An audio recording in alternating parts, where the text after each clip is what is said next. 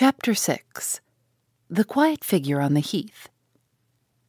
The morning after the storm broke bright and clear, promising a hot summer's day, but also promising a pleasant breeze to counterbalance the heat of the sun. This was the legacy of the storm, which, dying out about three o'clock after no purposeless fury, had left behind it a better and purer air. Mr. Joseph Peters, seated at breakfast this morning, attended by Cuppins, nursing the foundling, has a great deal to say by means of the dirty alphabet, greasy from the effects of bacon, about last night's storm. Cuppins has in no wise altered since we last saw her, and four months have made no change in the inscrutable physiognomy of the silent detective. But four months have made a difference in the foundling, now familiarly known as Baby. Baby is short coated. Baby takes notice. This accomplishment of taking notice appears to consist chiefly in snatching at every article within its reach, from Cuppin's luxuriant locks to the hot bowl of Mr. Peters' pipe. Baby also is possessed of a marvelous pair of shoes, which are alternately in his mouth, under the fender, and upon his feet, to say nothing of their occasionally finding their way out of the window onto the dust heap, and into divers other domestic recesses too numerous to mention. Baby is also possessed of a cap with frills, which it is Cuppin's delight to small plate, and the delight of Baby to demolish. Baby is devotedly attached to Cuppins, and evinces his affection by such pleasing demonstrations as poking his fists down her throat, hanging on to her nose, pushing a tobacco pipe up her nostrils, and other equally gratifying proofs of infantine regard.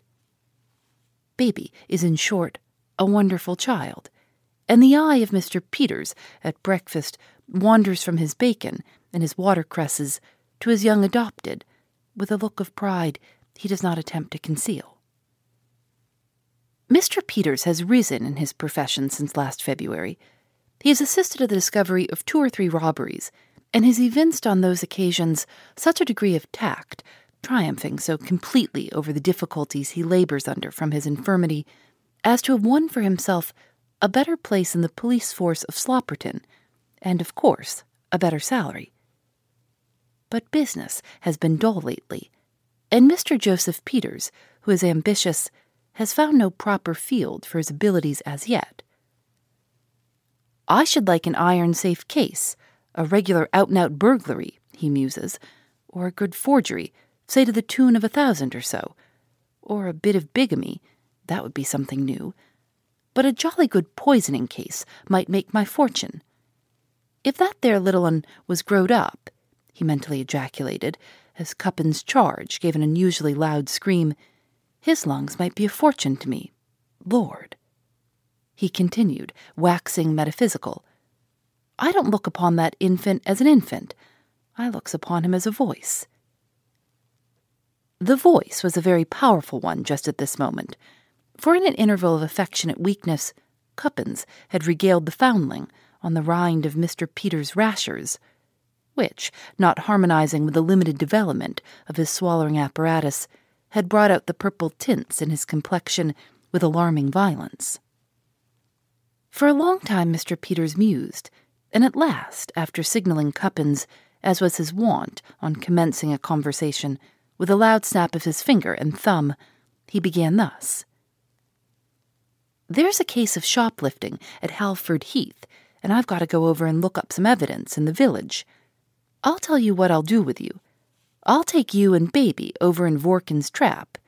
He said as how he'd lend it to me whenever I liked to ask him for the loan of it and I'll stand treat to the Rosebush Tea Gardens.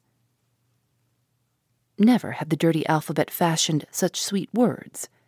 A drive in Mr. Vorkin's trap, and the Rosebush Tea Gardens. If Cuppins had been a fairy changeling and had awoke one morning to find herself a queen, I don't think she would have chosen any higher delight wherewith to celebrate her ascension to the throne.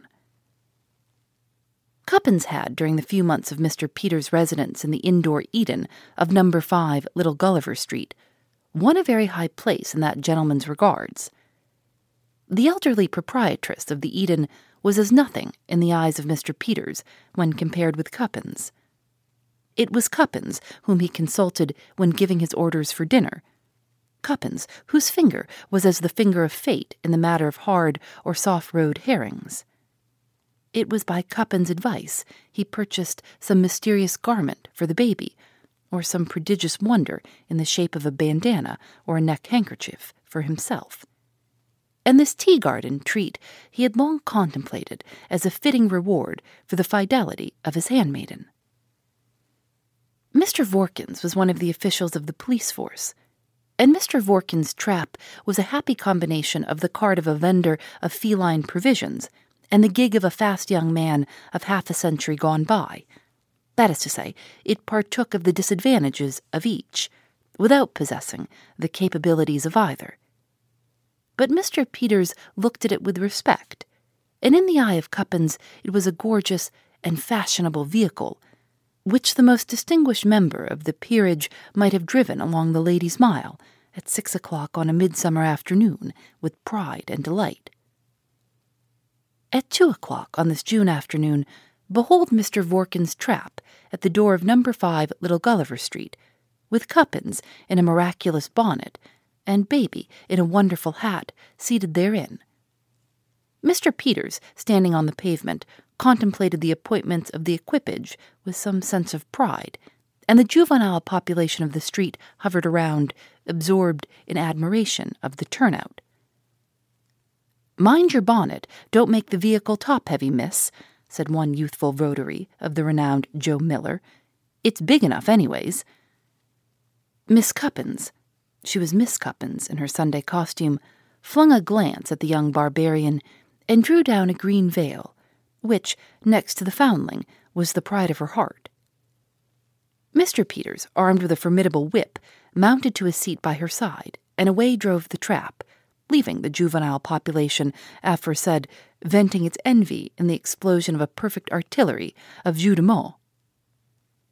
Mr. Vorkin's trap was as a fairy vehicle to Cuppins, and Mr. Vorkin's elderly pony an enchanted quadruped, under the strokes of whose winged hoofs Slopperton flew away like a smoky dream and was no more seen, an enchanted quadruped by whose means the Slopperton suburbs of unfinished houses scaffolding, barren ground for sale and building lots, ugly lean streets, an inky river, all melted into the distance, giving place to a road that intersected a broad heath in the undulations of which lay fairy pools of blue water, in whose crystal depths the good people might have admired their tiny beauties as in a mirror.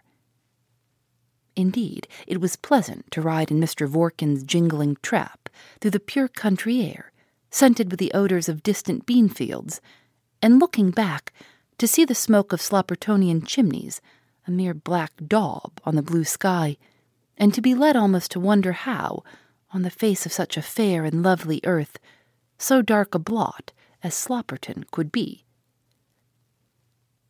The Rosebush Tea Gardens were a favorite resort of Slopperton on a Sunday afternoon, and many teachers there were in that great city who did not hesitate to say that the rose bushes of those gardens were shrubs planted by his satanic majesty, and that the winding road over Halford Heath, though to the ignorant eye bordered by bright blue streams and sweet smelling wildflowers, lay in reality between two lakes of fire and brimstone some gentlemen, however, dared to say, gentlemen who wore white neckcloths, too, and were familiar and welcome in the dwellings of the poor, that Slopperton might go to more wicked places than rosebush gardens, and might possibly be led into more evil courses than the consumption of tea and watercresses at ninepence a head. But in spite of all differences of opinion, the rosebush gardens prospered and rosebush tea and bread and butter were pleasant. Mr. Peters deposited his fair young companion, with the baby in her arms, at the gate of the gardens, after having authorized her to order two teas and to choose an arbor, and walked off himself into the village of Halford to transact his official business. The ordering of the teas and the choosing of the arbor were a labor of love with the fair Cuppins. she selected a rustic retreat, over which the luxuriant tendrils of a hop vine fell like a thick green curtain.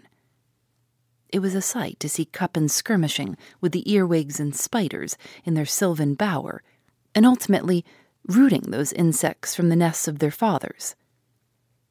Mr. Peters returned from the village in about an hour, hot and dusty, but triumphant as to the issue of the business he had come about, and with thirst for tea at ninepence a head. I don't know whether Rosebush Gardens made much out of the two teas at ninepence, but I know the bread and butter and watercresses disappeared by the aid of the detective and his fair companion as if by magic. It was pleasant to watch the foundling during this humble fete. He had been brought up by hand, which would be better expressed as by spoon, from pap to beefsteaks and onions and the soft rows of red herrings, to say nothing of sugar sticks, bacon rinds, and the claws of shellfish.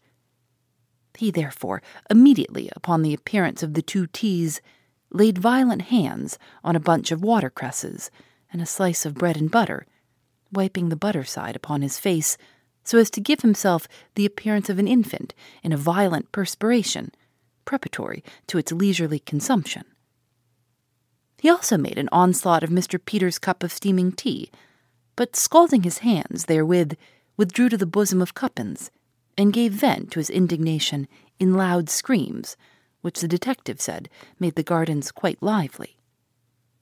After the two teas, Mr. Peters, attended by Cuppins and the infant, strolled round the gardens and peered into the arbors, very few of which were tenanted this weekday afternoon. The detective indulged in a gambling speculation with some wonderful machine, the distinguishing features of which were numbers and Barcelona nuts, and by the aid of which you might lose as much as threepence halfpenny before you knew where you were, while you could not by any possibility win anything. There was also a bowling green and a swing, which Cuppins essayed to mount, and which repudiated that young lady by precipitating her forward on her face at the first start. Having exhausted the mild dissipations of the gardens, Mr. Peters and Cuppins returned to their bower, where the gentleman sat smoking his clay pipe and contemplating the infant with a perfect serenity and calm enjoyment delightful to witness. But there was more on Mr. Peters' mind that summer's evening than the infant.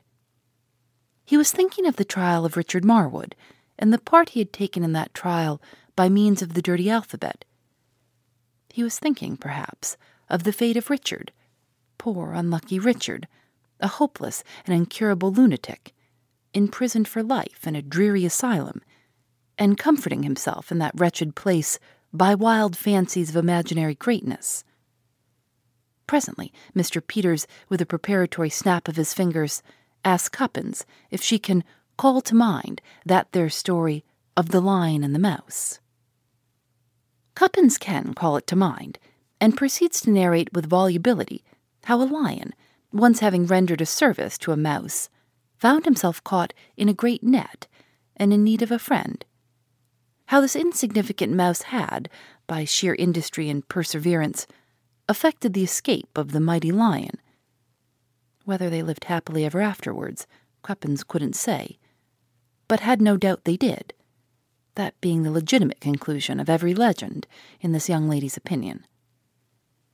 Mr. Peters scratched his head violently during this story, to which he listened with his mouth very much around the corner, and when it was finished, he fell into a reverie that lasted till the distant Slopperton clocks chimed the quarter before eight, at which time he laid down his pipe and departed to prepare Mr. Vorkin's trap for the journey home. Perhaps of the two journeys, the journey home was almost the more pleasant. It seemed to Cuppins' young imagination as if Mr. Peters was bent on driving Mr. Vorkin's trap straight into the sinking sun, which was going down in a sea of crimson behind a ridge of purple heath. Slopperton was yet invisible except as a dark cloud on the purple sky. This road across the heath was very lonely on every evening except Sunday, and the little party only met one group of haymakers returning from their work, and one stout farmer's wife, laden with groceries, hastening home from Slopperton. It was a still evening, and not a sound rose upon the clear air, except the last song of a bird or the chirping of a grasshopper.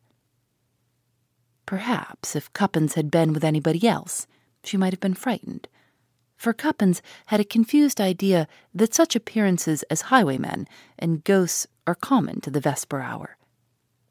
But in the company of Mr. Peters, Cuppins would have fearlessly met a regiment of highwaymen, or a churchyard full of ghosts.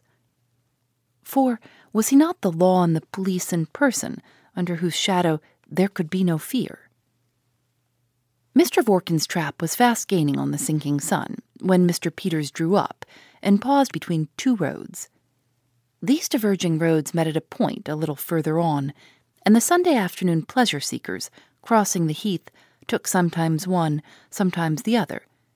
But the road to the left was the least frequented, being the narrower and more hilly, and this road Mr. Peters took, still driving towards the dark line behind which the red sun was going down. The broken ground of the heath was well aglow with the warm crimson light. A dissipated skylark and an early nightingale were singing a duet, to which the grasshoppers seemed to listen with suspended chirpings. A frog, of an apparently fretful disposition, was keeping up a croak, and beyond these voices there seemed to be no sound beneath the sky. The peaceful landscape and the tranquil evening shed a benign influence upon Cuppins and awakened the dormant poetry in that young lady's breast. Lord, Mr. Peters, she said, it's hard to think in such a place as this that gents of your profession should be wanted. I do think now, if I was ever led to feel to want to take and murder somebody, which I hopes ain't likely, knowing my duty to my neighbor better, I do think somehow this evening would come back to my mind, and I should hear them birds singing, and see that their sun sinking, till I shouldn't be able to do it somehow. Mr. Peters shakes his head dubiously. He is a benevolent man and a philanthropist, but he doesn't like his profession run down and a murder and bread and cheese are inseparable things in his mind. And do you know, continued Cuppins, it seems to me as if, when this world is so beautiful and quiet, it's quite hard to think there's one wicked person in it to cast a shadow on its peace. As Cuppins said this, she and Mr. Peters were startled by a shadow which came between them and the sinking sun a distorted shadow thrown across the narrow road from the sharp outline of the figure of a man lying upon a hillock a little way above them. Now, there is not much to alarm the most timid person in the sight of a man asleep upon a summer's evening among heath and wild flowers. But something in this man's appearance startled Cuppins, who drew nearer to Mr. Peters and held the foundling, now fast asleep and muffled in a shawl, closer to her bosom. The man was lying on his back, with his face upturned to the evening sky and his arms straight down at his sides. The sound of the wheels of Mr. Vorkin's trap did not awaken him, and even when Mr. Peters drew up with a sudden jerk, the sleeping man did not raise his head. Now, I don't know why Mr. Peters should stop, or why either he or Cuppins should feel any curiosity about this sleeping man, but they certainly did feel considerable curiosity. He was dressed rather shabbily, but still like a gentleman, and it was perhaps a strange thing for a gentleman to be sleeping so soundly in such a lonely spot as this. Then again, there was something in his attitude, a want of ease, a certain stiffness, which had a strange effect upon both Cuppins and Mr. Peters. I wish he'd move, said Cuppins. He looks so awful quiet, lying there all so lonesome. Call to him, my girl, said Mr. Peters with his fingers. Cuppins essayed a loud hello, but it was a dismal failure, on which Mr. Peters gave a long, shrill whistle, which must surely have disturbed the peaceful dreams of the seven sleepers, though it might not have awakened them. The man on the hillock never stirred. The pony, taking advantage of the halt, drew nearer to the heath and began to crop the short grass by the roadside, thus bringing Mr. Vorkin's trap a little nearer the sleeper. Get down, lass, said the fingers of the detective. Get down, my lass, and have a look at him, for I can't leave this here pony. Cuppins looked at Mr. Peters, and Mr. Peters looked at Cuppins, as much as to say, Well, what then? So Cuppins surrendered the infant to his care and descended from the trap, mounted the hillock, and looked at the still reclining figure. She did not look long, but returning rapidly to Mr. Peters, took hold of his arm and said, I don't think he's asleep, leastways. His eyes is open. But he don't look as if he could see anything, somehow. He's got a little bottle in his hand. Why Cuppin should keep so tight a hold on Mr. Peters' arm while she said this, it is difficult to tell. But she did clutch his coat sleeve very tightly, looking back while she spoke with her white face turned towards that whiter face under the evening sky. Mr. Peters jumped quickly from the trap, tied the elderly pony to a bush, mounted the hillock, and proceeded to inspect the sleeping figure. The pale set face and the fixed blue eyes looked up at the crimson light melting into the purple shadows of the evening sky. But never more would earthly sunlight or shadow, or night or morning, or storm or calm, be of any account to that quiet figure lying on the heath. Why the man was there, or how he had come there, was a part of the great mystery under the darkness of which he lay. And that mystery was death. He had died apparently by poison administered by his own hand, for on the grass by his side there was a little empty bottle labeled opium, on which his fingers lay, not clasping it, but lying as if they had fallen over it. His clothes were soaked through with wet, so that he must in all probability have lain in that place through the storm of the previous night. A silver watch was in the pocket of his waistcoat, which Mr. Peters found on looking at it to have stopped at ten o'clock, ten o'clock of the night before, most likely. His hat had fallen off and lay at a little distance, and his curling light hair hung in wet ringlets over his high forehead. His face was handsome, the features well chiseled, but the cheeks were sunken and hollow, making the large blue eyes seem larger. Mr. Peters, in examining the pockets of the suicide, found no clue to his identity. A handkerchief, a little silver, a few halfpence, a penknife wrapped in a leaf torn out of a Latin grammar were the sole contents. The detective reflected for a few moments, with his mouth on one side, and then, mounting the highest hillock near, looked over the surrounding country he presently descried a group of haymakers at a little distance, whom he signaled with a loud whistle. To them, through Cuppins as interpreter, he gave his directions, and two of the tallest and strongest of the men took the body by the head and feet and carried it between them, with Cuppins' shawl spread over the still white face. They were two miles from Slopperton, and those two miles were by no means pleasant to Cuppins, seated in Mr. Vorkin's trap, which Mr. Peters drove slowly so as to keep pace with the two men and their ghastly burden. Cuppin's shawl, which of course would never be any use as a shawl again, was no good to conceal the sharp outline of the face it covered. For Cuppins had seen those blue eyes, and once to see was always to see them as she thought. The dreary journey came at last to a dreary end at the police office, where the men deposited their dreadful load and paid for their trouble, departed rejoicing. Mr. Peters was busy enough for the next half hour giving account of the finding of the body and issuing handbills of found dead, etc. Cuppins and the foundling returned to Little Gulliver Street, and if ever there had been a heroine in that street, that heroine was Cuppins. People came from three streets off to see her and to hear the story, which she told so often that she came at last to tell it mechanically and to render it slightly obscure by the vagueness of her punctuation. Anything in the way of supper that Cuppins would accept, and two or three dozen suppers if Cuppins would condescend to partake of them, were at Cuppins' service. And her reign as heroine in chief of this dark romance in real life was only put an end to by the appearance of Mr. Peters, the hero, who came home by and by, hot and dusty, to announce to the world of Little Gulliver Street, by means of the alphabet, very grimy after his exertions, that the dead man had been recognized as the principal usher of a great school up at the other end of the town, and that his name was, or had been, Jabez North. His motive for committing suicide he had carried a secret with him into the dark and mysterious region to which he was a voluntary traveler. And Mr. Peters, whose business it was to pry about the confines of this shadowy land, though powerless to penetrate the interior, could only discover some faint rumor of an ambitious love for his master's daughter as being the cause of the young usher's untimely end. What secrets this dead man had carried with him into the shadowland, who shall say?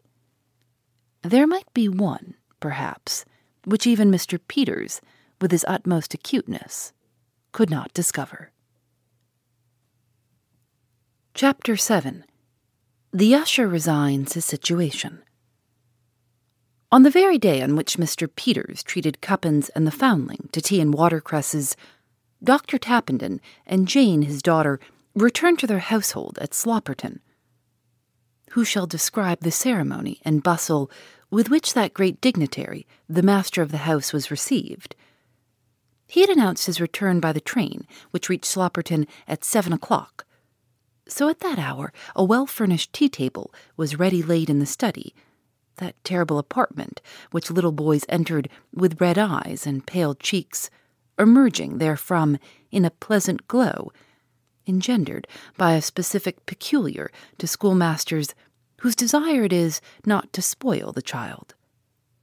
But no ghosts of bygone canings, no infantine whimpers from Shadowland, though little a Campan, dead and gone, had received correction in this very room, haunted the doctor's sanctorum, a cheerful apartment, warm in winter and cool in summer, and handsomely furnished at all times. The silver teapot reflected the evening sunshine, and reflected to Sarah Jane, laying the table none the handsomer for being represented upside down, with a tendency to become collapsed or elongated as she hovered about the tea tray. Anchovy paste, pound cake, Scotch marmalade, and fancy bread all seemed to cry aloud for the arrival of the doctor and his daughter to demolish them. But for all that, there was fear in the hearts of the household as the hour for that arrival drew near. What would he say to the absence of his factotum? Who should tell him? Everyone was innocent enough, certainly. But in the first moment of his fury, might not the descending avalanche of the doctor's wrath crush the innocent? Miss Smithers, who, as well as being presiding divinity of the young gentleman's wardrobes, was keeper of the keys of divers presses and cupboards, and had sundry awful trusts connected with tea and sugar and butcher's bills, was elected by the whole household, from the cook to the knife boy, as the proper person to make the awful announcement of the unaccountable disappearance of Mr. Jabez North. So when the doctor and his daughter had alighted from the fly which brought them and their luggage from the station, Miss Smithers hovered timidly about them, on the watch for a propitious moment. Have you enjoyed yourself, miss? Judging by your looks, I should say very much indeed, for never did I see you looking better, said Miss Smithers, with more enthusiasm than punctuation, as she removed the shawl from the lovely shoulders of Miss Tappenden. Thank you, Smithers, I am better, replied the young lady, Miss Tappenden, on the strength of never having anything the matter with her, was always complaining, and passed her existence in taking red lavender and reading three volumes a day from the circulating library. And how, asked the ponderous voice of the ponderous doctor, how is everything going on, Smithers? By this time they were seated at the tea table, and the learned Tappenden was in the act of putting five lumps of sugar in his cup while the fair Smithers lingered in attendance. Quite satisfactory, sir, I'm sure, replied that young lady, growing very much confused. Everything quite satisfactory, sir. Leastways. What do you mean by leastways, Smithers? asked the doctor impatiently. In the first place, it is in English, and in the next, it sounds as if it meant something unpleasant. For goodness sake, Smithers, be straightforward and businesslike. Has anything gone wrong? What is it? And why wasn't I informed of it? Smithers, in despair at her incapability of answering these three questions at once, as no doubt she ought to have been able to do, or the doctor would not have asked them, stammered out, Mr. North, sir. Mr. North, sir? Well, what of Mr. North, sir? By the by, where is Mr. North? Why isn't he here to receive us? Smithers feels that she's in for it. So after two or three nervous gulps and other convulsive movements of the throat, she continues thus Mr. North, sir, didn't come home last night, sir. We sat up for him till one o'clock this morning, last night, sir. The rising storm in the doctor's face is making Smithers' English more un English every moment. Didn't come home last night. Didn't return to my house at the hour of ten, which hour has been appointed by me for the retiring to rest of every person in my employment, cried the doctor aghast. No, sir, nor yet this morning, sir, nor yet this afternoon, sir. And the West Indian pupils have been looking out of the window, sir, and would, which we told them not till we were hoarse, sir. The person entrusted by me with the care of my pupils, abandoning his post, and my pupils looking out of the window, exclaimed Dr. Tappenden, in the tone of a man who says, The glory of England has departed. You wouldn't perhaps believe it, but it has. We didn't know what to do, sir, and so we thought we better not do it, continued the bewildered Smithers. And we thought as you was coming back today, we'd better leave it till you did come back. And please, sir, will you take any new laid eggs? Eggs, said the doctor. New laid eggs? Go away, Smithers. There must be some steps taken immediately. That young man, who was my right hand, and I would have trusted him with untold gold, or, he added, with my checkbook. As he uttered the words checkbook, he, as it were instinctively, laid his hand upon the pocket which contained that precious volume. But as he did so, he remembered that he had used the last leaf, but one when writing a check for a midsummer butcher's bill, and that he had a fresh book in his desk untouched. This desk was always kept in the study, and the doctor gave an involuntary glance in the direction in which it stood. It was a very handsome piece of furniture, ponderous, like the doctor himself, a magnificent construction of shining walnut wood and dark green morocco, with a recess for the doctor's knees, and on either side of this recess, two rows of drawers with brass handles and Bramah locks.